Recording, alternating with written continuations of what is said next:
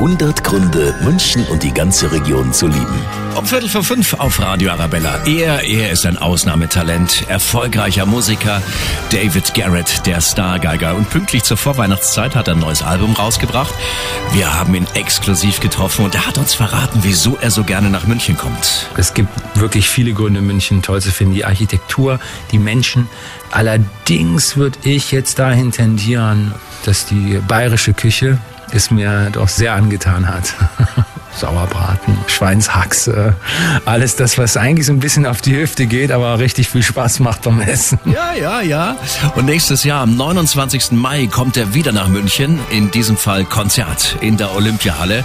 Wahrscheinlich lässt er sich die Schweinshaxen nicht entgehen. Die Tickets für sein Konzert, die gibt's jetzt schon im Vorverkauf. Ab 53 Euro.